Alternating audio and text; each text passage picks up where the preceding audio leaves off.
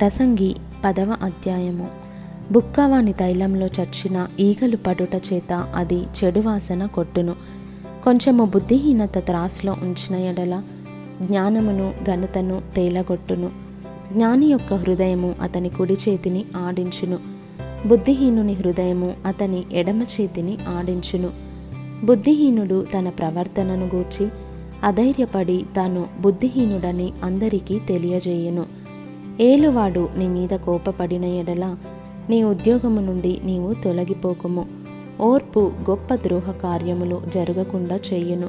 పొరపాటున అధిపతి చేత జరుగు దుష్కార్యమొకటి నేను చూచి తిని, ఏమనగా బుద్ధిహీనులు గొప్ప ఉద్యోగములలో ఉంచబడుటయు, గనులు క్రింద కూర్చుండుటయు, పనివారు గుర్రముల మీద కూర్చుండుటయు, అధిపతులు సేవకుల వలె నేలను నడుచుటయు నాకు అగపడెను.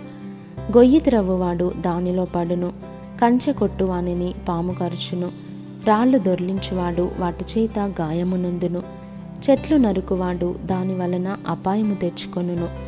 ఇనుప ఆయుధము మొద్దుగా ఉన్నప్పుడు దానిని పదును చెయ్యని ఎడల పనిలో ఎక్కువ బలము వినియోగింపవలెను. అయితే కార్యసిద్ధికి జ్ఞానమే ప్రధానము. మంత్రపు కట్టులేక పాము కర్చిన ఎడల మంత్రగాని చేత ఏమీయూ కాదు. జ్ఞానుని నోటి మాటలు ఇంపుగా ఉన్నవి, అయితే బుద్ధిహీనుని నోరు వానినే మ్రింగివేయును. వాని నోటి మాటల ప్రారంభము బుద్ధిహీనత, వాని పలుకుల ముగింపు వెర్రితనము. కలుగబోవున్నది ఏదో మనుష్యులు ఎరుగకయుండినను బుద్ధిహీనులు విస్తారముగా మాటలాడుదురు. నరుడు చనిపోయిన తరువాత ఏమి జరుగునో ఎవరు తెలియజేతురు? ఊరికి పోవు త్రోవ ఎరుగని వారై బుద్ధిహీనులు తమ ప్రయాస చేత ఆయాసపడుదురు. దేశమా, దాసుడు నీకు రాజయుండుటయు, ఉదయముననే భోజనమునకు కూర్చుండువారు నీకు అధిపతులై యుండుటయు నీకు అశుభము. దేశమా, నీ రాజు గొప్ప ఇంటివాడయుండుటయు, నీ అధిపతులు మత్తులగుటకు కాక బలమునందుటకై అనుకూల సమయమున భోజనమునకు కూర్చుండువారై యుండుటకు నీకు శుభము. సోమరితనము చేత ఇంటికప్పు దిగబడిపోవును, చేతుల బద్ధకము చేత ఇల్లు కురియును.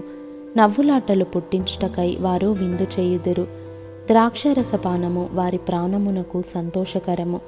ద్రవ్యము అన్నిటికీ అక్కరకు వచ్చును.